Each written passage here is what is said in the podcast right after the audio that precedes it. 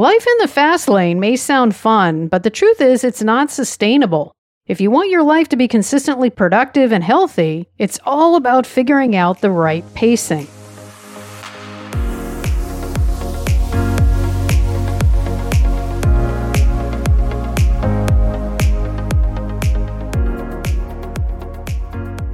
Hey everyone, it's Dr. Karen Kendrick, and welcome back to Mastery Now. You know, one of the key elements in keeping your productivity up and yourself in balance is to learn the powerful technique of pacing. There's so many different applications of this technique in our lives that we see all the time. Runners pace themselves as they move along a trail, professional public speakers pace themselves as they give a keynote speech, and writers pace their story plots for maximum interest and drama. So I think pacing is such an important concept. It's something that we really want to master if we're going to maintain our well being. But I also think that it's something that many of us, myself included, really struggle to continue to do well so that we avoid burnout. So, before we dive in and talk about what we can do about pacing, I want to clarify what we really mean by pacing. And what I'm really talking about here is about how you distribute your energy across time across your days, your weeks, your months, and your years, alternating between periods of expending energy and conserving energy, and doing it in a way that's sustainable. Now, what this looks like can vary a lot from person to person. Some people naturally like to live at a more intense pace and they're able to sustain it for a relatively long period of time. Other people may like to live at a less intense pace and work in a more measured way, otherwise, they deplete themselves pretty fast. Now, there's really no right or wrong answers here, but the key is to work and play in such a way that's doable over the long term so that you're not always exhausted. Because when we are exhausted, we all know that this can lead to less productivity, more errors or mistakes, bad choices, lower quality work, and so on. So, I want to give you some ideas for how to better pace yourself. Now, keep in mind there's all kinds of things that we could look at here from doing a deep dive on your nutrition or sleep mechanics or hydration, exercise, mindfulness, and so on. But I want to focus specifically here on how you're actually structuring your time and your actions. So let's look at seven keys to pacing yourself in that context. So, the first key to pacing yourself is to always know what your priorities are. You know, I think it's so easy to get bogged down in random details, distractions, interruptions, requests, and so on. So you've got to be super clear on what's mission critical to do with your time. And then contrast that with what's nice to do or what you should hand off or eliminate. So I encourage you to be incredibly disciplined in your goal setting and planning and revisiting these things on a daily, weekly, and monthly basis so you always know what you should be working on or what you should be delegating or ignoring getting involved in. Now, I did a whole podcast episode recently on planning, so I'm not going to rehash all that here, but you may want to go back and listen to that to refresh yourself on some best practices for planning because I do think this is so critical to pacing yourself and expending energy on things that are going to be productive for you rather than what's going to drain you and not get you good results. So, this is really going to help you be clear on what to say no to and what to say yes to, and make those decisions so much easier and less stressful. At the end of the day, it really is about knowing what you've got to be working on and then maintaining boundaries so that you can stay focused on what's important. Now, the second key to pacing yourself is just to do your hardest work when you have the most energy. Whatever work that you need to do is going to take less time when your brain and body feel at its best. That's just common sense, right? So you've got to remember that your energy is a finite resource and you've got to protect it like gold. This is going to help you avoid spinning your wheels and make fewer mistakes and have better concentration. So you've got to know when your peak energy period is and try to channel those projects and strategic work during that period. So, for some people, this may be first thing in the morning. For others, it may be mid morning, or maybe for others, it may be later in the evening. And some people I know even do their best work after midnight. Again, it doesn't really matter, but it's just about figuring out what is going to work for you. just for an example, you know, throughout my career, I've had to do a lot of writing and preparing of presentations and training materials and consulting proposals. And this requires a lot of concentration and quiet time. So, my best time is first thing in the morning. So, I do tend to structure my days to do the detailed work that I need to do first thing in the morning. Now, that being said, I realize that you don't always have complete control over this. You may wind up having to work during hours that aren't ideal for you, but to the extent that you can, I would just try to push yourself to think about are there ways that I could somehow move some of my work to do it during those periods that I feel at my best? The third key is to optimize both your morning and evening routines. Now, these are critical hours in your 24 hour cycle that you've got some latitude to improve on. Now, you may not be able to control everything, like what times you may have to be at work or what time your kids need to go to school, but within those constraints, you do typically have at least a little bit of flexibility. So, I really want you to look at those time periods closely. Now, the goals of these two routines are actually a little different, but they're both equally important. Now, the goal of the morning routine should be to do things that are going to set you up for a successful day and do it as efficiently as possible. Now, this means that ideally your morning routine makes you feel more motivated and in control rather than feeling frazzled or stressed or behind the eight ball or requiring you to wake up so much earlier than necessary because your routine takes too long or it's too complex. Now, the goal of the evening routine is to set yourself up for both a good night's sleep so that you get rest and recovered, and you set yourself up for your morning to go well. So, for example, there's been a lot written about sleep hygiene, going to bed at roughly the same time every night, limiting screen time, having a cool, dark room, maybe limiting food and water intake a few hours before bed, and so on.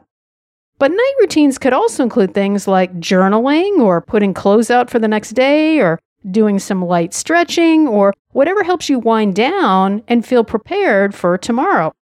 So, what I'm going to encourage you to do is look at exactly what you're doing during that first one and a half to two hours of your day and the last two hours of the day to make sure that you're meeting those goals that I just talked about.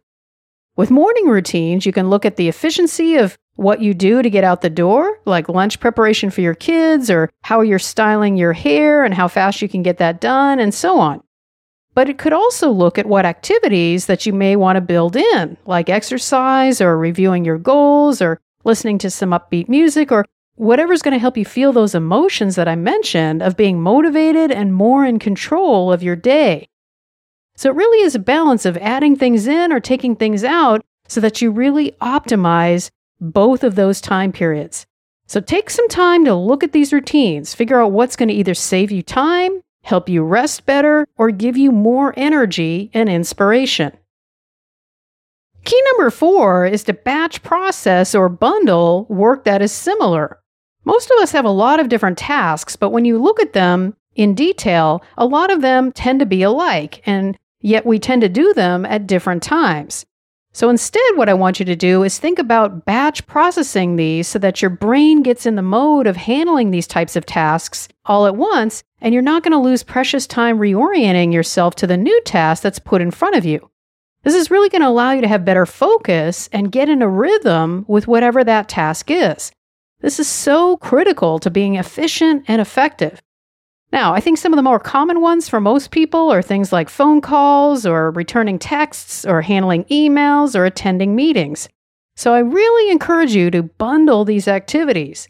So, for example, do an hour or two of phone calls, then maybe take a break and come back and switch to doing meetings in the afternoon, for example. So maybe you bundle all your errands to do in a single afternoon. Or if you have two doctor appointments, then you have them on the same day, relatively close to each other. So, this is really your way to start to amp up your productivity and reduce your amount of time that you're wasting, kind of getting back and reorienting yourself. Now, all of this assumes that the type of work that you do does allow you a fair amount of control over when you do these things. So I get that. But most of the time, if you really look at how your day is structured, you often have more latitude than you really think. So I encourage you to look at this really, really hard. Think outside the box, be creative so that you can really improve on how you bundle tasks. Now, the fifth key to pacing yourself is somewhat similar to the batch processing that we just talked about, and that is to simplify, standardize, and automate to the extent that you can. You've got to find ways to reduce complexity in terms of what your brain has to attend to and how many things at once that you're juggling. So, this is about taking a good look at your key processes and decisions, as well as your physical environment, to reduce the amount of unique or special handling that has to happen or the amount of digging to find something that you have to do. So, this could be anything from getting rid of desk clutter to coming up with standard replies to certain types of emails, or coming up with a better file folder categorization scheme so that you spend less time trying to figure out where to put stuff, or you can find things more quickly. It could also include things like clarifying the criteria for certain decisions that have to be made so that you don't have a one off choice to make every single time. Or maybe it's using a mobile app to manage your projects or your to do list, or just find tasks that are not really that value added that you can get rid of altogether. So the point is that there are probably things in your life or your work that could use an overhaul, whether it's something as simple as your meal preparation process to your approach to how you get through the holiday season or how you manage and store documents. So, one exercise that I recommend you do is just to look at what are the top two to three to four, or maybe even five things that come up all the time that you could create an automated workflow for. And the best candidates that I find are things that typically tend to drain you the most, or slow you down the most, or that you dread doing the most. Now, that doesn't always mean that they wind up being things that you can simplify or standardize or automate, but I definitely would start there. So, bottom line with this look hard, dig deep, try to see if there's anything that you could make better and easier in your life that's really going to help you pace yourself.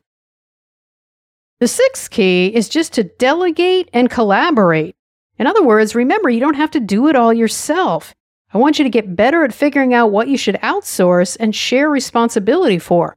I think it's so easy to take on more than you should, and many times it's not serving you well to keep the task on your own plate. So, this could be as simple as deciding to become part of your kid's carpool where you rotate drivers, or maybe agreeing to get someone to cut your lawn for you to give you back some more time in your week. Or maybe it's getting help from a coworker on a project when you're stuck rather than spinning your wheels and trying to figure something out on your own. So the point is, you've got to be vigilant to when you're juggling too much or not utilizing others to the extent possible. Now, if you're somebody that worries about giving up a degree of control, uh, when you do that, I get that. Sometimes it's hard to let go of that need to feel like you're on top of everything. And if you're used to doing it yourself all the time, it may be hard to let go. But just remember that the most successful people have learned to balance that need for control with the need to best manage their time and pace their energy. So, the sooner you can shift your mindset to being one of being efficient, you'll be more likely to be able to get more done and not burn yourself out doing it. So, that brings us to the last key to pacing yourself, which is to optimize your time off. You've got to be intentional with how you rest and how you recharge whether it's through scheduled vacations or blocks of weekends with no social commitments or date night with your spouse or whatever. Just remember that what gets scheduled gets done. So you've got to build that in and make it part of your week or your months and your years if you're going to sustain yourself. Now, I also think it's important to match your time off to your biggest needs because our needs change all the time. Sometimes we need things that are more physical. Sometimes we have emotional needs. Sometimes we have mental needs or even spiritual needs, or sometimes a combination. So think about what is it that's going to provide you the most renewal and relief based on what your need is. So, for example, if you need more physical rest, then make bedtime your priority or take a nap or whatever. If you need a break from being around other people, don't overbook yourself with social commitments for your entire weekend. You've got to protect your energy. So just think about that. Think about what is it that you really need so that not only are you scheduling things on a regular basis that are going to fill you back up, but you're also going to need to figure out on the fly when things come up what's going to renew you in the best way so that you again match that renewal activity with what need that you really need to meet, whether it's the need for rest or the need for being more motivated and inspired by spending time with your kids or listening to good music or whatever. So match your need with the activity, and that's going to help you best be able to renew and recharge. So I hope this has been useful in giving you some strategies for keeping that balance of expending and conserving energy so that you can maintain your health and well being. Just remember, life is a marathon, not a sprint, and so it's up to you to pace yourself along the journey. I hope you found today's episode useful. If you'd like to go deeper, visit drkarenkendrick.com. Here you'll find more resources and can download a free copy of my personal mastery toolkit. Thanks for listening, and I'll see you soon.